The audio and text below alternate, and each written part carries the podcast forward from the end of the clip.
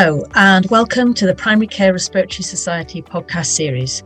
I'm Catherine Hickman, Executive Chair of PCRS.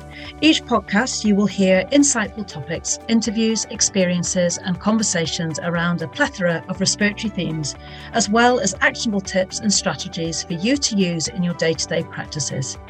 Thank you for joining us, and we hope you enjoy this podcast.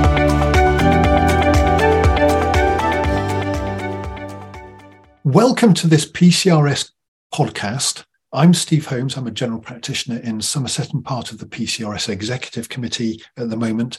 And this podcast is going to be looking at air travel for passengers with respiratory disease and will be primarily based on a little bit of work, a clinical statement that was produced by the British Thoracic Society. Now, it's a great pleasure today to have the lead author in this piece of work, Robina Coker, who works from Imperial College NHS Healthcare Trust. Robina, can you just introduce yourself and give me a bit of background about your interest in uh, air travel? Yes, thank you very much, Steve. And um, it's a real pleasure to join you on this podcast. So, I'm a consultant respiratory physician, primarily working at the Hammersmith Hospital, which is part of Imperial College Healthcare NHS Trust, as you said. But my interest in air travel and lung disease goes back to 1997 when I was a registrar.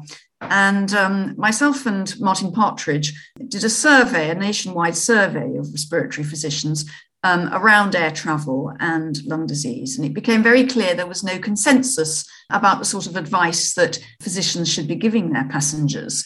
And that was because there was really very little evidence to back up any guidance. And it was very clear as well that many respiratory physicians would welcome some formal advice. And the British Thoracic Society then invited me to set up and chair uh, a BTS air travel working party, which was set up in 2000.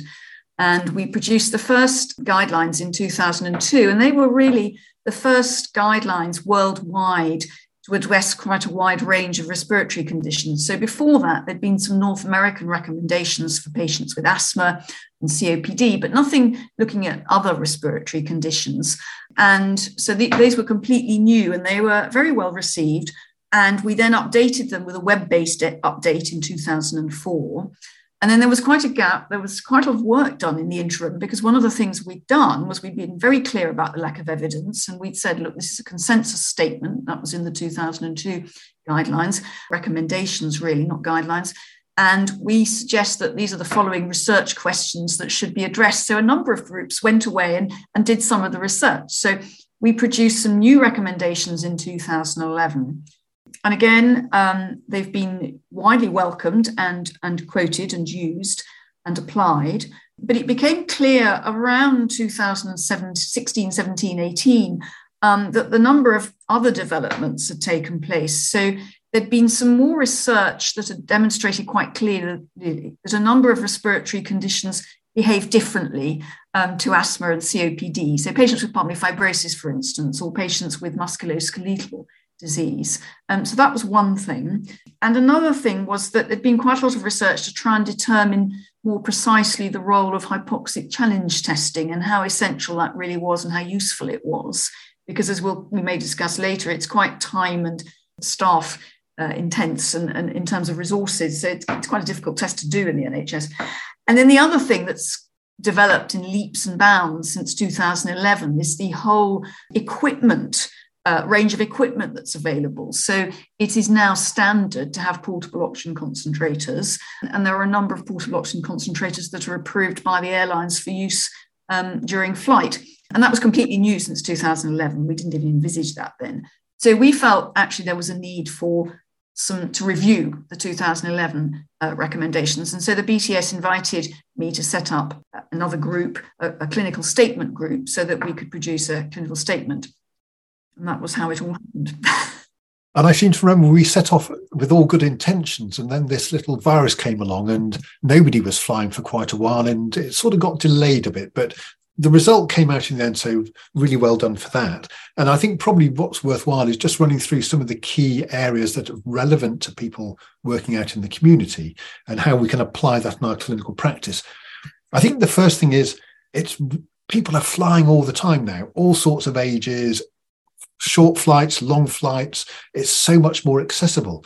And we hear about medical incidents on flights and we perhaps get involved in the odd one, but, but how common actually is it?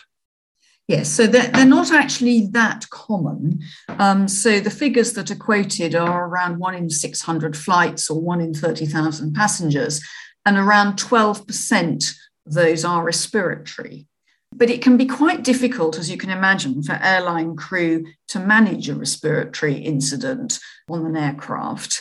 And they are particularly, airlines are particularly concerned to try and avoid diversions if they can, because they're extremely expensive. But they also carry safety risks because a pilot may have to land a plane at an airport where he or she has never landed a plane before, or they may have to do it in the dark at night when they had been scheduled to, to fly in and land in, in full sunlight and so on. So people don't like aircraft diversions. They try and avoid them if at all possible. Uh, and generally, they would prefer not to have incidents on board as well. Excellent. And I guess one of the first things to think through is we have lots of our patients with asthma with milder lung disease mm. um, or, or, who've got over infections and things, probably a lot of those with asthma who are out traveling. Are there any tips that we should ensure that our patients get if they discuss that with us for the, for the normally healthy person with asthma? Yeah, absolutely. And most people with mild uh, uh or moderate, well controlled asthma aren't going to have any problems. Um, I mean, the key thing is to travel with your inhalers in your hand luggage and any other medication that you, you might require. Um, because we all hear these stories of, of luggage going astray. It can happen. Uh, and what you don't want to find is that not only were you unable to use your inhaler on the flight, but when you land, you're not reunited with your suitcase and you can't you can't get access to an inhaler. So inhalers have to be taken on hand luggage. That's really important.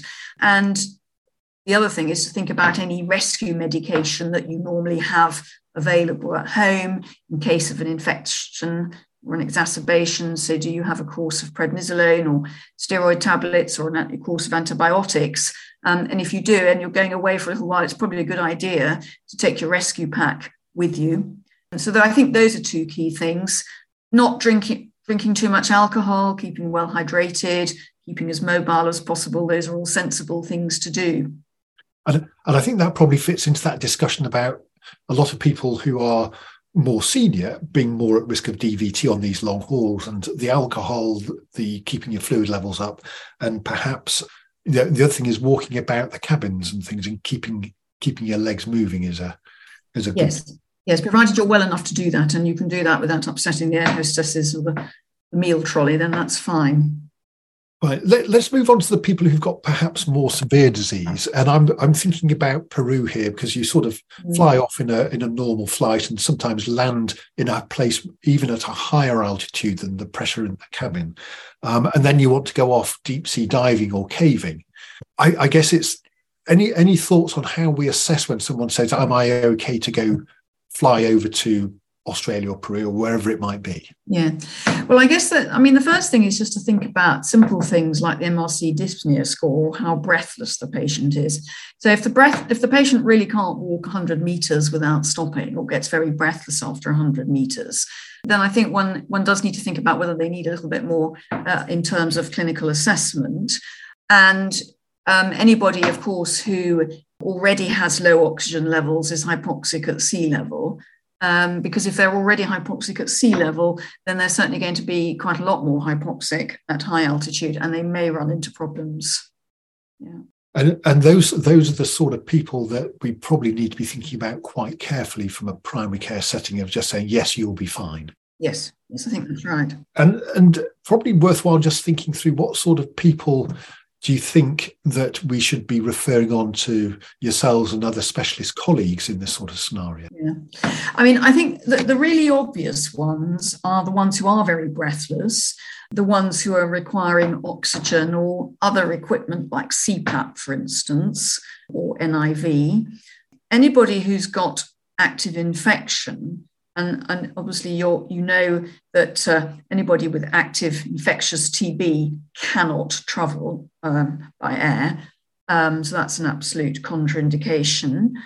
Anybody who's immunosuppressed for any reason, not necessarily respiratory patients, but anybody who's, for instance, having chemotherapy, they're going to be at, at, at quite high risk.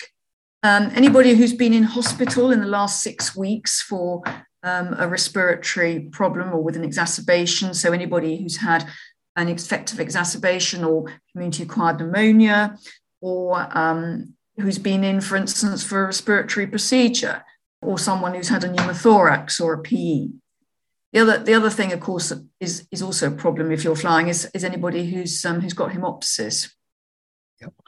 And and I guess teasing some of those out, your patient who's been admitted with a COPD exacerbation, the, the best sort of clinical advice is six weeks or until they're better or I think until they're better, yes. Um, I mean, people do take varying amounts of time to recover. I think people generally underestimate the time it takes to recover from a full blown community acquired pneumonia. Um, I think it probably takes 12 weeks to recover back to baseline. And if you've got somebody who had quite severe COPD to start with, it can take a very long time. And we know those patients often then don't do so well. But even younger patients can find it long, quite, takes quite a while to bounce back from pneumonia. Pneumonia tends to be overdiagnosed in hospitals because hospital physicians tend to call pneumonia when it's not pneumonia. So many of those patients may just have had an infective exacerbation and they may recover much more quickly. But that's where it's quite useful to have had baseline saturations in the surgery, surgery in the records or um, baseline spirometry. So you have some idea are they getting back towards their baseline? Yeah. And, and quite a lot of people certainly save up to go away to visit family or friends. And they may have been planning that for eight or nine months before. Uh, and it can be quite a difficult conversation if you're suddenly saying, well, you've been in hospital. Um, perhaps you ought not to be flying for a bit. Yeah, I think it, it can be a very difficult conversation. Um, I think pointing out some of the complications that can arise if people become ill, um, not only just on the on the flight, but uh, at destination, as well. They're not going to enjoy their trip if they're carted off to hospital uh, within a few days of arrival. So I think having those very open discussions can be useful. And the other thing is, of course, they've got to have, they'll have to have insurance to travel. So they should be thinking about that. The other thing is that a doctor's letter to the airline saying, actually, you know, um, Mrs. or Mr. or Mrs. So has been in hospital and have been advised not to fly, will usually mean that the airline will be sympathetic and will allow them to hold that deposit um, or whatever they've paid for their ticket against a future trip. So I've never come across an airline that wasn't helpful in those circumstances. Yeah.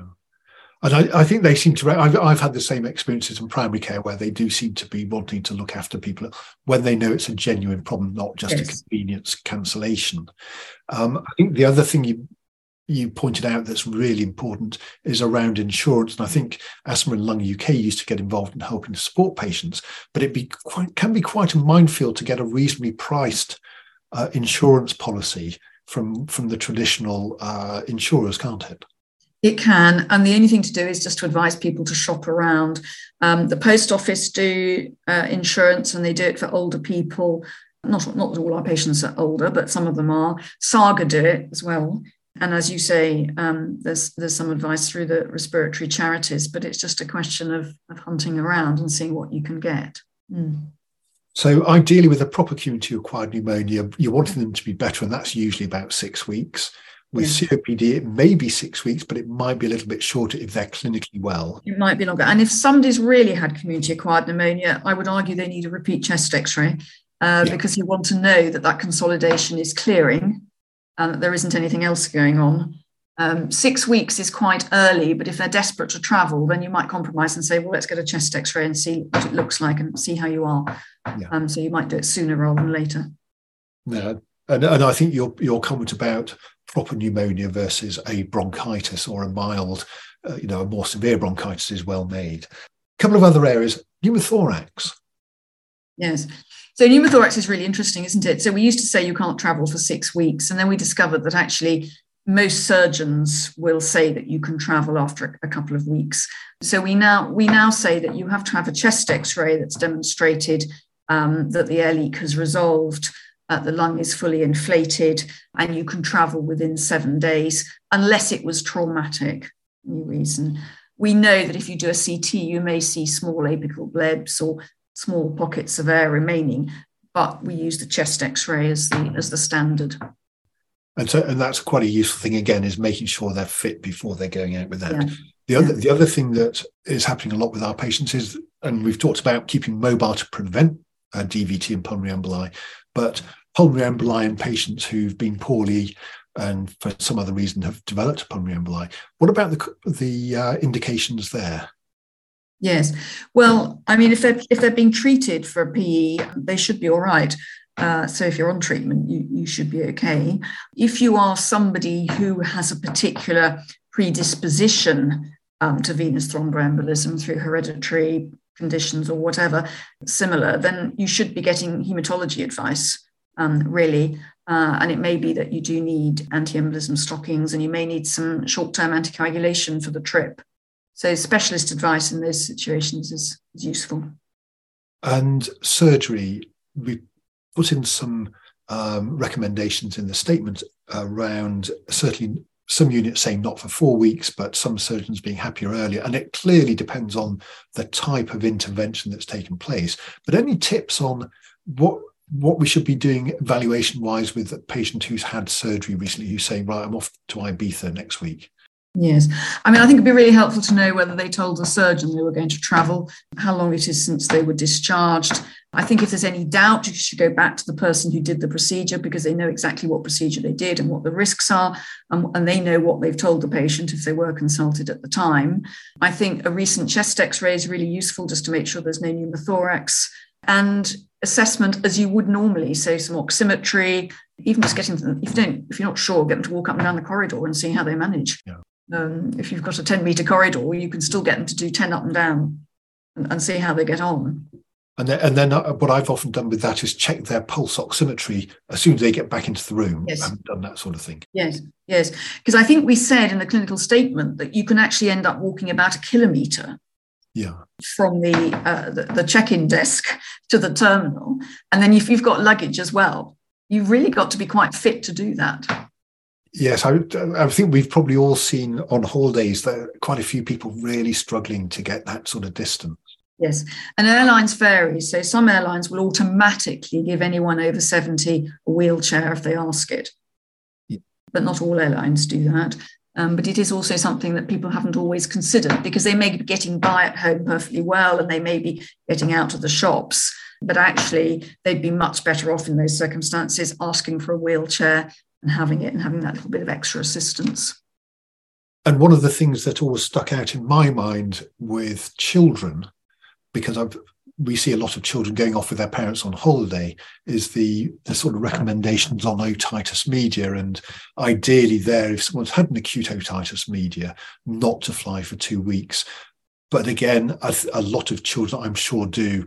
And i think what you're trying to do in that situation is reduce barotrauma and make sure that at least the child's sucking plenty of sweets and, and has been adequately managed with that yes but can make for a painful uh, experience if the child is in pain when they're coming down. No, it can be very painful, and you want to try and avoid it if at all possible. And if they're very young, it's quite tricky, but you've just got to get them to suck on something. Yes, yeah. whatever that is. I think the other thing I learned from being a parent and also the observation is they also cry a lot and the crying makes them swallow more which is effectively like sucking yes. it's a bit more noisy than i prefer them to suck it's a bit quieter but uh, at least they are swallowing more when they're doing that which is easy or equalizing the pressure okay there's a few patients, and let's just talk about hypoxic challenge testing. There's a few people who we're worried about in primary care and send to you guys, and you're perhaps not quite, you know, a lot of times you will be confident and say, no, this is fine, um, or no, this definitely won't work. But there's hypoxic challenge testing is talked about quite a bit still. Mm. Yes, and we've one of the aims of the, the, clinical statement was actually to narrow down the group of patients who should need hypoxic challenge testing, and because even in 2018 it was very clear that this was it, it isn't the gold standard test that we all think it is. It's useful, but it isn't um, totally reliable, and it is quite resource intensive.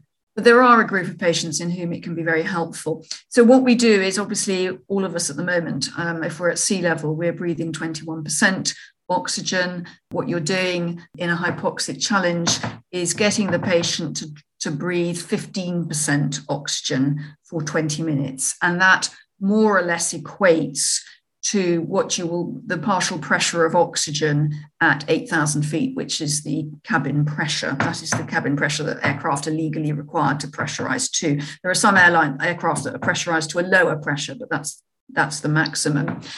And at that point, what we do is we measure capillary blood gas and saturations.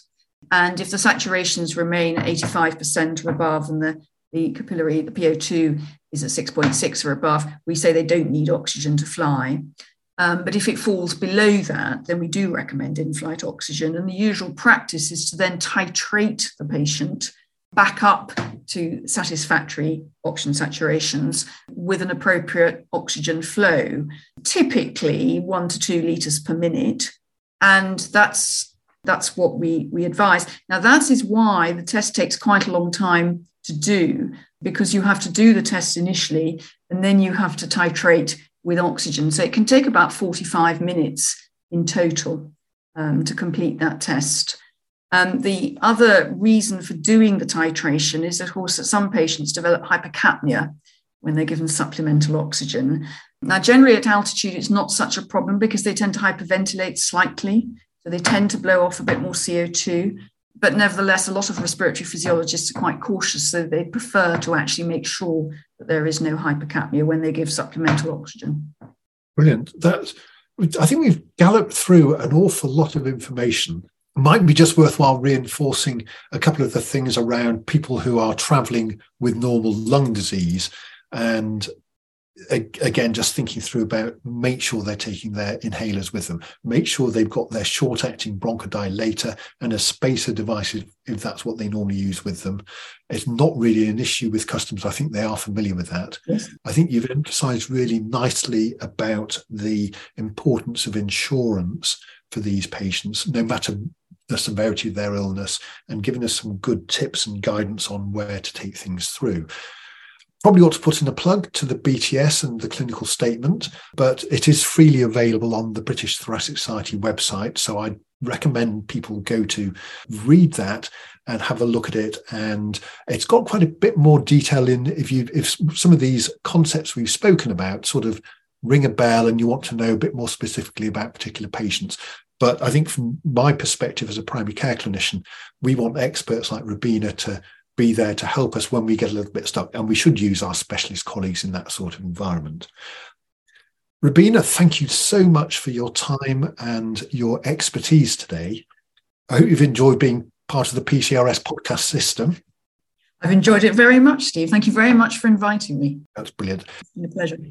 Anyone listening, please feel free to search out other PCRS podcasts and get a brief update on what's going on in other topics. Thank you very much indeed. Thank you for listening. If you know somebody that may be interested in this podcast that is yet to become a member of PCRS, please direct them to the PCRS website and take the first step to inspiring more respiratory leaders.